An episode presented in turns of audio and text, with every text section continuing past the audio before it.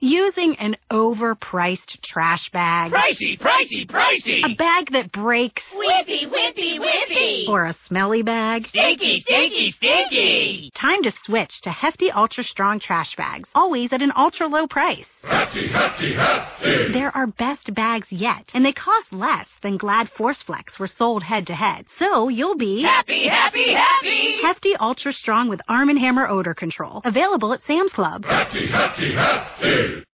Blog Talk Radio. Hello and welcome. You're listening to the Change Agent's Dilemma for Tuesday, December 7th, 2010 on Blog Talk Radio. I'm your host, Heather Stagl, coming to you live from Atlanta, Georgia, as I do every two weeks on Tuesdays at 11 a.m. Eastern Time. This show is one of the many ways I help equip individuals to lead organizational change at Enclaria LLC. The Change Agent's Dilemma is how to influence change without authority. And this show is a resource for people who are leading change from the middle to understand how change works and learn new ideas for how to implement it. Today, my guest is Rick Maurer, who is here to share some insights on how to get beyond the wall of resistance. Rick is an advisor to leaders in large organizations on ways to plan and implement change successfully. Many organizations and consulting firms have applied Rick's unique approach to leading change. In 2009, Rick created the popular Change Management Open Source Project, a free resource for people from around the world who are interested in leading change in organizations. Since the publication of the first edition of his book, Beyond the Wall of Resistance, in 1996, his opinion has been sought by a number of well known media outlets. The new paperback edition of Beyond the Wall of Resistance was released this year in June. And the new focus addresses the question why do 70% of changes in organizations still fail?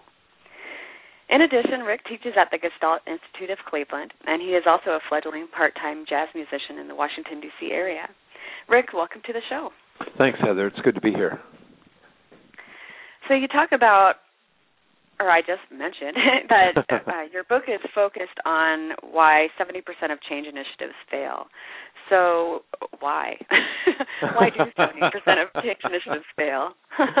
um, well, there i mean there's some some obvious reasons why some changes fail because they lose their funding or there's a shift in the political climate or the marketplace and th- those changes probably ought to fail but there what the research is showing is there's some organizations that just have these chronic failures and there there are a number of things i mean sometimes it's they just don't know what to do uh, that's pretty rare in this day and age, but but sometimes they don't. They don't have a good way of looking at, at change, and that's kind of sad because there are plenty of really solid change management models out there. Uh, the second, which is a bigger problem, is it's not the not knowing what to do. It's it's not being able to do it. Like I could sit on Saturday afternoon and watch sports on TV, and never go out and practice, never play with the team, and then think that I'm ready, uh, you know, to play in the Super Bowl uh, or the Masters. I mean, it would be it would be crazy, and everybody would think that would be crazy. But we do exactly the same thing in organizations. We give people books, we send them to training, and then we expect them to go out and perform, and generally perform on the big stage and with no chance to learn, just as an athlete might learn or a musician might learn. I mean, in any other profession, you got a chance to practice, and in managing change, you don't. You just go out and do it.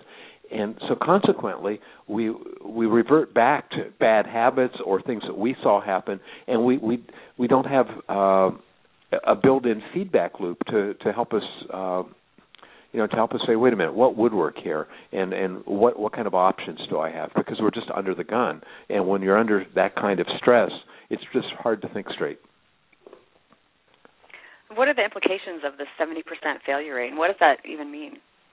Well, well, what it means is the, the kind of changes uh, that generally they're talking about are kind of big changes. Uh, you know, like merger integration, uh, any kind of reorganization, you know, new quality improvement things, uh, things like Lean Six Sigma, and, and all, but things that affect the lives and also affect the corporation or the organization uh, in a big way.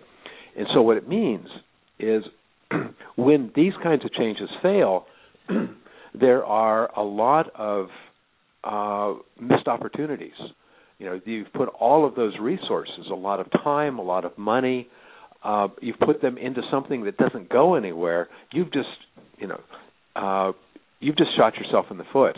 And and some, you know, and I know that a lot of people listening to this are middle managers, and those failed changes can have a personal impact because they're handed a change quite often from somebody else and say, okay, now it's yours. You've got to make this work.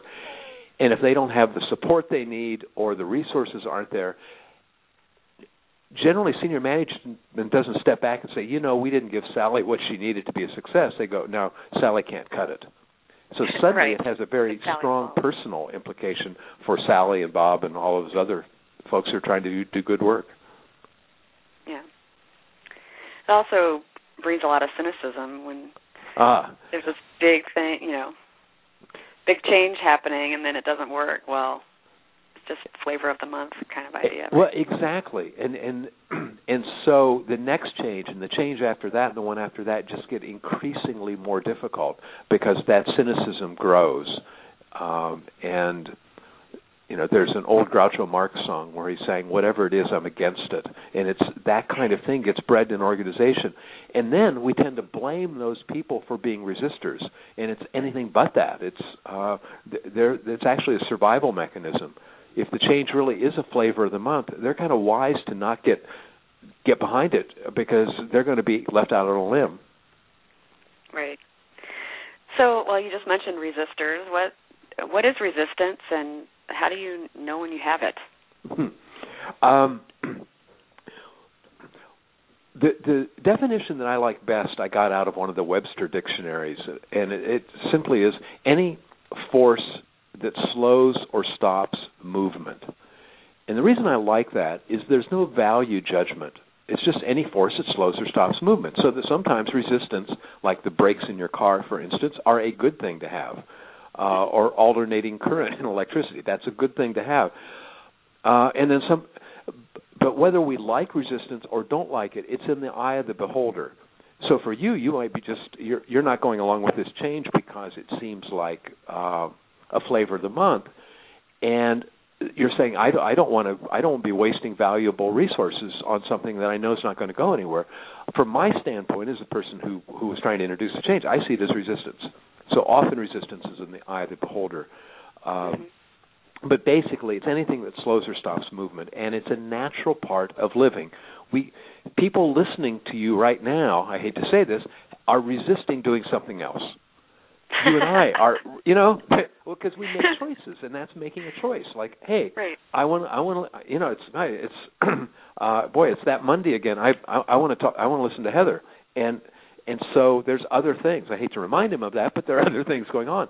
And the same thing doesn't you know, mean they should stop listening, oh, right? no, no, no.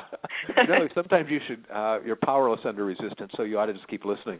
Um, but that's true for all of us, and so we just we make choices all the time, and uh, from somebody else's point of view, it looks like resistance. For us, it's just a good choice.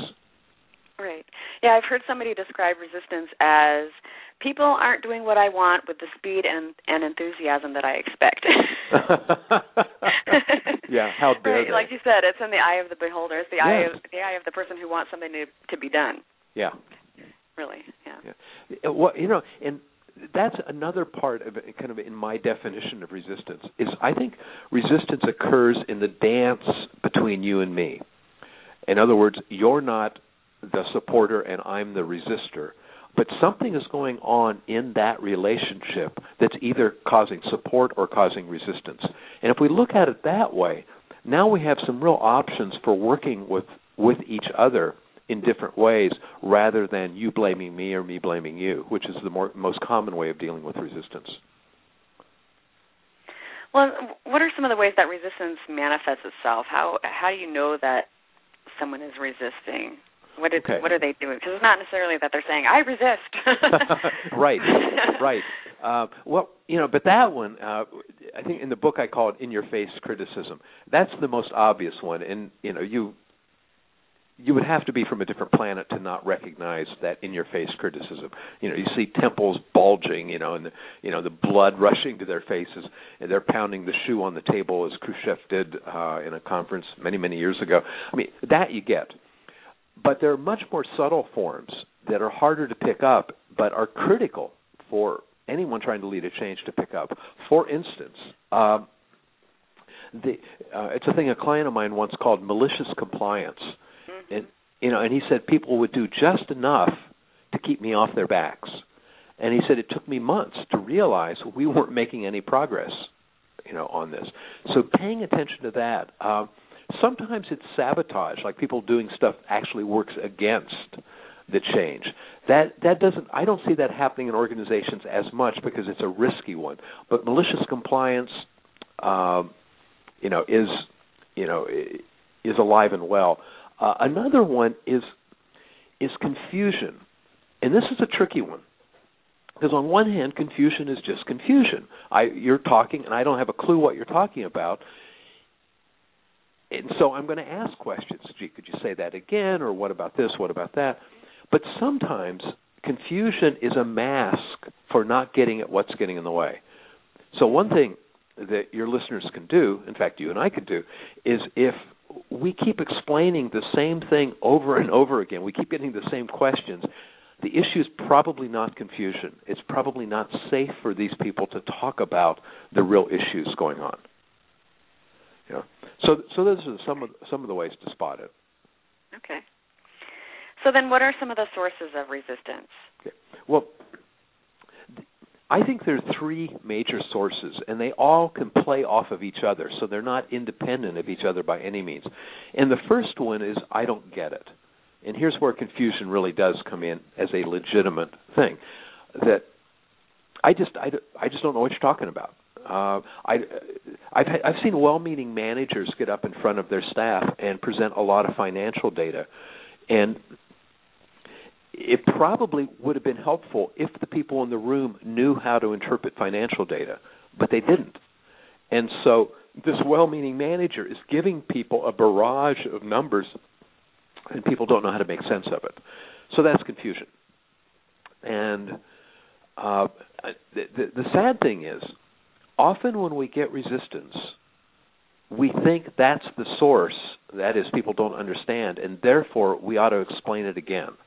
And we ought to explain it longer and better and we we add and louder. More, and louder yeah yeah. And we and and since powerpoint seems to be the influence tool of choice uh sadly we add more slides to the deck. I mean it's just and it's a we kill people with information if people need information that's a great thing to do but but often as i said earlier that uh i don't get it stuff is really a mask for something else so that I might say, "Hey, uh, Heather, could you go back to the last slide? I have some questions about that budget projection." You know, that's that seems like I'm interested in the content that that I'm interested in having getting gaining some clarity and talking with you in an intellectual way about that. When in fact there's something else going on, and it's not safe to talk about the what else. So another source is I don't like it. So you have I don't get it and I don't like it. And I don't like it is based on fear. And that's there's something about this change that scares me. Um, that I could lose my job, I could lose face, uh, I could lose control. Uh, I, I could feel incompetent, like I'm an old dog. I can't learn new tricks. Boy, I couldn't possibly learn that new software system. Whatever it might be, get is really very deep and very personal, and it's very, very hard to talk about that kind of stuff. And in fact, in most organizations, there's not an opportunity to talk about that stuff in any kind of meaningful way. So it stays underground. Uh, and that is a huge one. And that's you know what you need in in many big organizational changes is people to be engaged, people to volunteer, people to you know roll up their sleeves.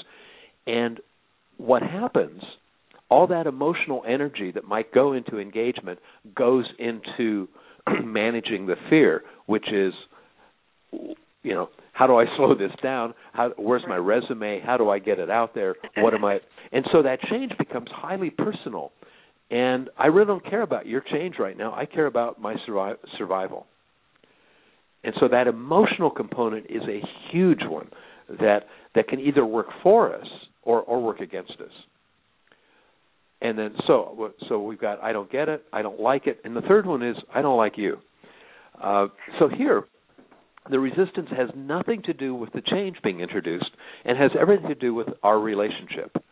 Uh, so let's you, you said something earlier about flavor of the month. So let's say I'm a leader who, you know, I, I buy a new book, I get excited, we get started on something, and then a month later I find another book, and so I throw that one aside and we get started on something else. And I come walking into a staff meeting today, and I've got a book under my arm. you know, and you go, oh no, not again.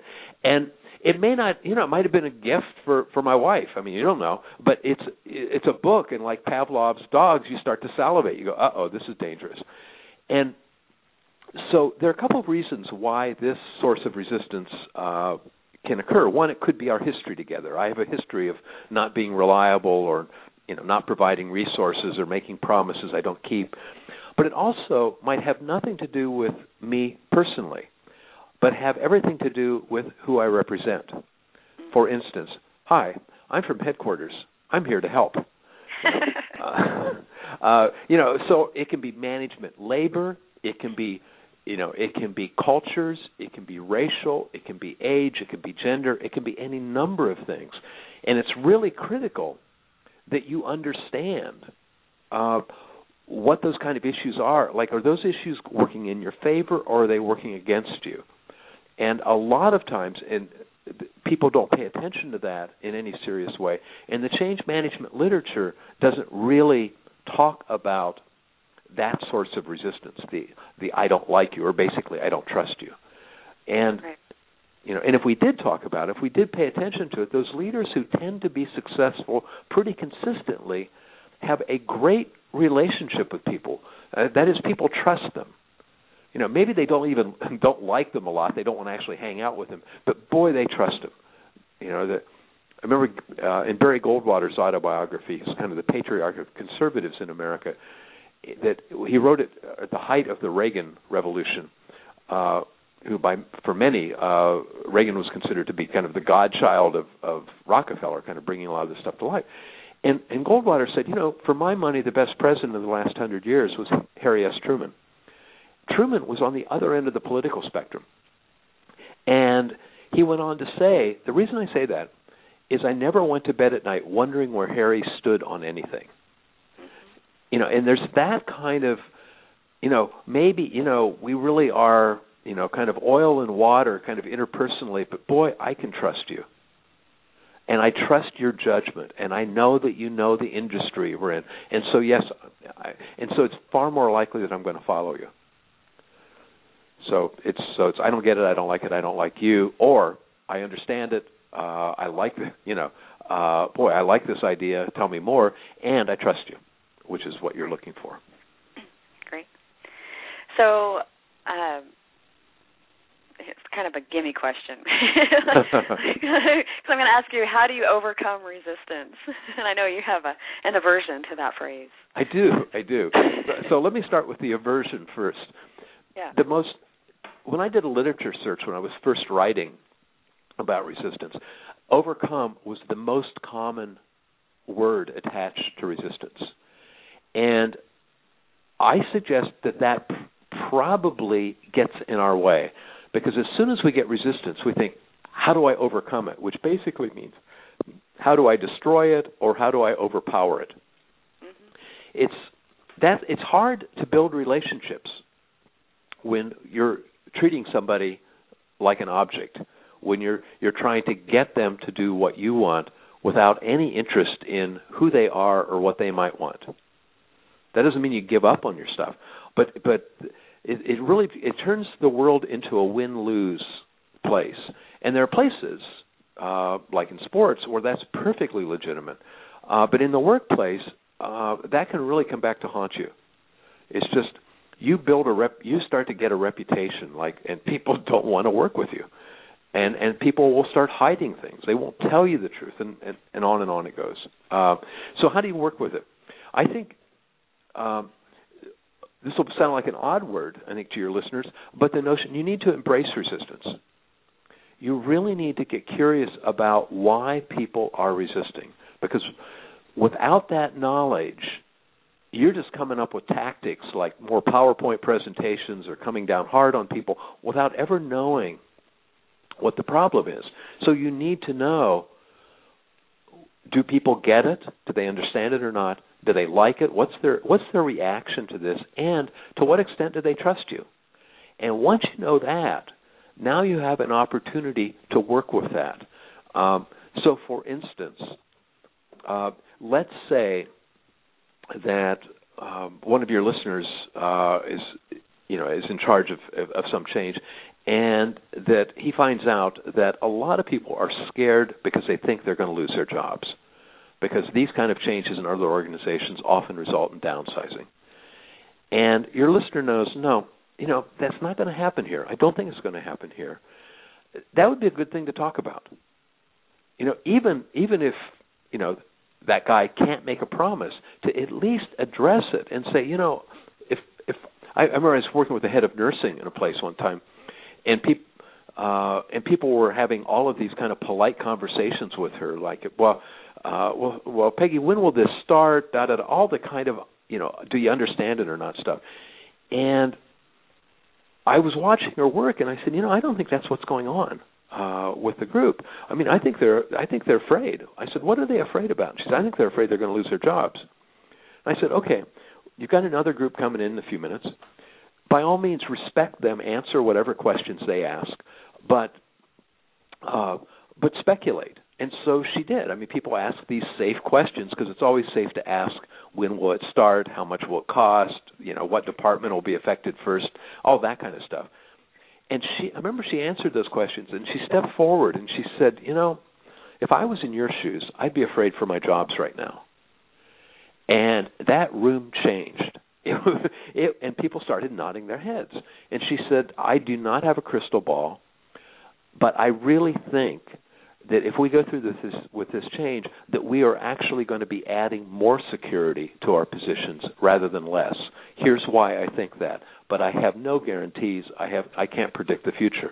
It was a huge thing to say.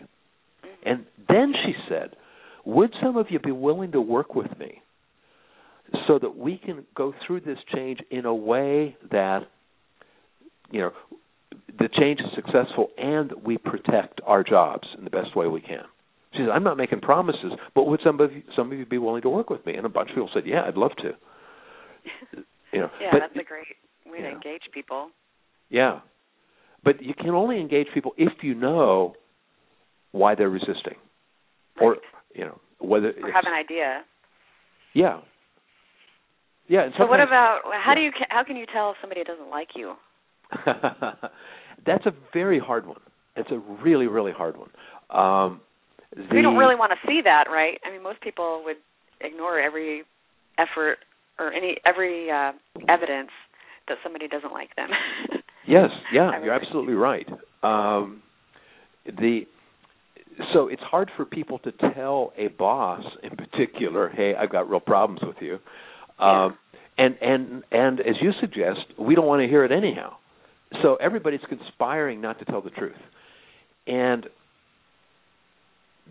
one of the things, if if any of the people listening have coaches, that person is in a great position to say the emperor has no, clo- no clothes on. Um, you can do quick surveys, um, to anonymous surveys. There's a thing I talked about in one of my books where I call, call it Coffee with Joe. And every work team has a Joe. Joe can be either gender. Joe is the kind of person who will tell it like it is no matter what. And Joe does not understand the phrase career limiting move. I mean, Joe, you know, Joe will just say it, you know. And if you have somebody like that, they're a great person to talk with. And you're not asking them to name names, but you're saying, "Hey, you know, you know, you know, I've been trying to get this this change up and running or whatever, whatever. Can you tell me, without naming names, what's the word on the street about me? Am, you know, am I seen as a, as a good steward of this kind of stuff, or what? And if you've got somebody like that, they'll tell you. Um, another thing you can do is if often with my clients, they have somewhat of a clue of how they're seen. And so I'll say, all right, why don't you speculate? And why not in some safe environment, maybe it's with one person or a couple people, or maybe it's a team of people, say, hey, you know, if I were you right now, uh, I might be thinking, "Oh, this this is one of Rick's flavors of the month." You know, and you saying it can have a huge impact because people go, "Oh, he knows," and they still might, you know, not want to give you the full whammy, but but they will start. You'll see head nods. You'll start to see something that gives you a glimmer. Uncomfortable laughter. yes, exa- yes, yes, very much right. so. Okay. So then, uh, what do you do with that information? I mean, well, um, one of one of the things to do is take it treat it as legitimate information. And that doesn't mean that you give away the ranch, that you give in, but that rather than my trying to convince you, I get curious about why you think that way. And I get curious about the difference between how I see what's going on and how you see what's going on. And you can imagine in a, being in a situation where that other person isn't trying to change you, isn't trying to make you do anything else. He or she is just curious about how you're connecting the dots and treating you with respect. I mean, that's pretty rare in most of our lives. Uh, but when that happens, a couple of things happen. One, if I'm the one, you know, really being curious about, you know, why you're thinking this way, Heather, because I think in a different way, for me, I'm going to learn something if I'm genuinely curious. Some stuff that might influence what I do or how I do it. The second thing is you start to see me differently, and you and it also often allows you to let down some of your guards, some of your defenses, because you realize, no, Rick's Rick's a fair guy. He's treating me fairly, and so you might be more willing to explore things. So it's it's So it allows conversation, allows dialogue to start taking place. I mean, that, that's one thing. Um, and then the other is the the Peggy, the the head nurse that I had mentioned before, saying, "Would you be willing? This seems to be a big issue, uh, fear of downsizing or whatever, or we won't be able to serve these kind of people who are really important to us right now. Would some of you be willing to work with me to make sure that we are able to address that. So you take that very resistance and say, would you be willing to work with me on that issue? So you're not making promises. You're still moving ahead with the change. You're not stopping it. you know, you're but you're saying, would you work with me so that we can go ahead with this in a way that addresses these concerns? And so there's nothing manipulative about it. There's nothing in there trying to overcome. It's really working with people to try to work on it together to say, how can we make this work? Okay. Now, is this something where you have to have all three? Yeah, people need to get it, people need to like it, people need to like you in order for resistance to be gone. Or no, that's probably not even the right way to say that, right? Because there's always going to be resistance of some yeah. kind of But uh, can you can you work on two out of three? you know, I. uh, now we're bargaining, huh? Uh, yeah, no, you, well, it's it's a really good question. Uh, the answer is you're much better off if all three are in place. That is, if and I believe that if you think of those three things as sliding scales, the, in every situation where we're trying to influence someone, people are either kind of get it a little bit or get it a lot or don't get a, little bit a little bit confused or just are wildly confused. Same thing with liking it. Somewhere on that emotional scale anywhere from fear all the way up to you know raring to go, and then on trust mistrust, uh, you know, like oh no, you know I'm I'm I'm really scared about you know his his ability to lead on this, or on the other side, wow she's really good. Um, if we can pay attention to all three of those are alive all the time. They're either working for us or against us. Now, if you can only do two out of three, you're probably better off. But if you can really get those three in sync, you you know th- then you have the strongest chance of of being successful um, and if i was going to start anywhere i would start with the relationship one the trust one yeah. uh, and then deal with the change and then kind of deal with the the potential confusion It's not that I would want to do them in order, but if the trust isn't there, you could talk all day. You could have the best slides, the best experts, and people aren't going to buy it because they're not even listening. I mean, right. physically, they're just not listening because they're too. And a lot of times, if the trust is there, they might do it anyway, even if they don't like it or they don't get it. They'll just go with yeah. you anyway.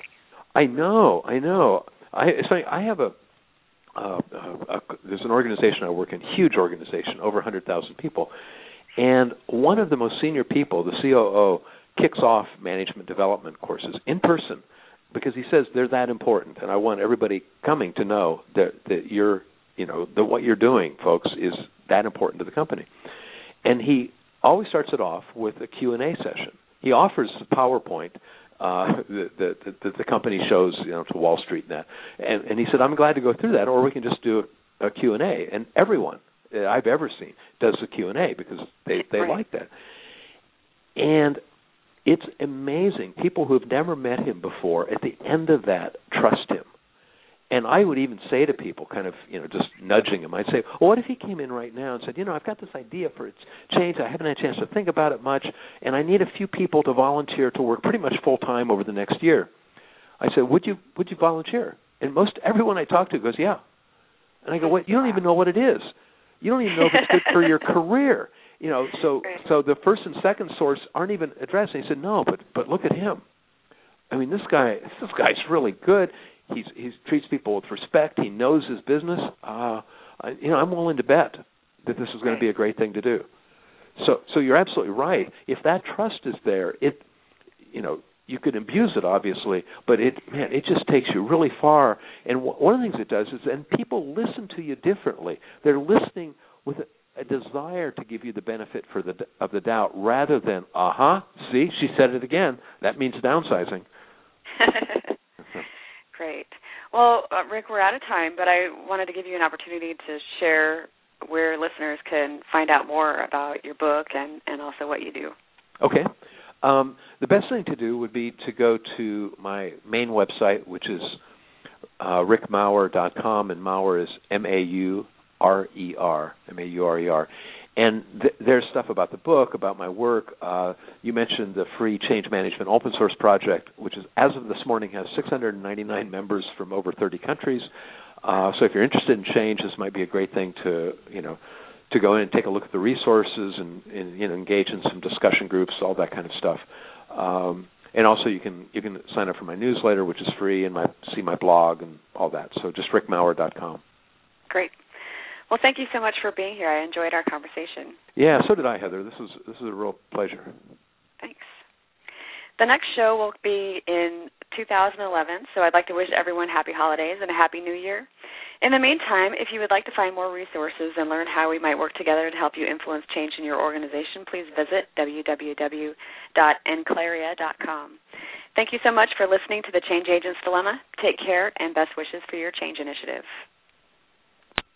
Using an overpriced trash bag. Pricey, pricey, pricey. A bag that breaks. Whippy, whippy, whippy. Or a smelly bag. Stinky, stinky, stinky. Time to switch to Hefty Ultra Strong trash bags, always at an ultra low price. Hefty, hefty, hefty. They're best bags yet, and they cost less than Glad Force Flex were sold head to head. So you'll be happy, happy, happy. Hefty Ultra Strong with Arm & Hammer odor control, available at Sam's Club. Hefty, hefty, hefty. Using an overpriced trash bag. Pricey, pricey, pricey. A bag that breaks. Whippy, whippy, whippy. Or a smelly bag. Stinky, stinky, stinky. Time to switch to Hefty Ultra Strong trash bags, always at an ultra low price. Hefty, hefty, hefty. They're best bags yet, and they cost less than Glad Force Flex were sold head to head. So you'll be happy, happy, happy. Hefty Ultra Strong with Arm & Hammer odor control, available at Sam's Club. Hefty, hefty, hefty.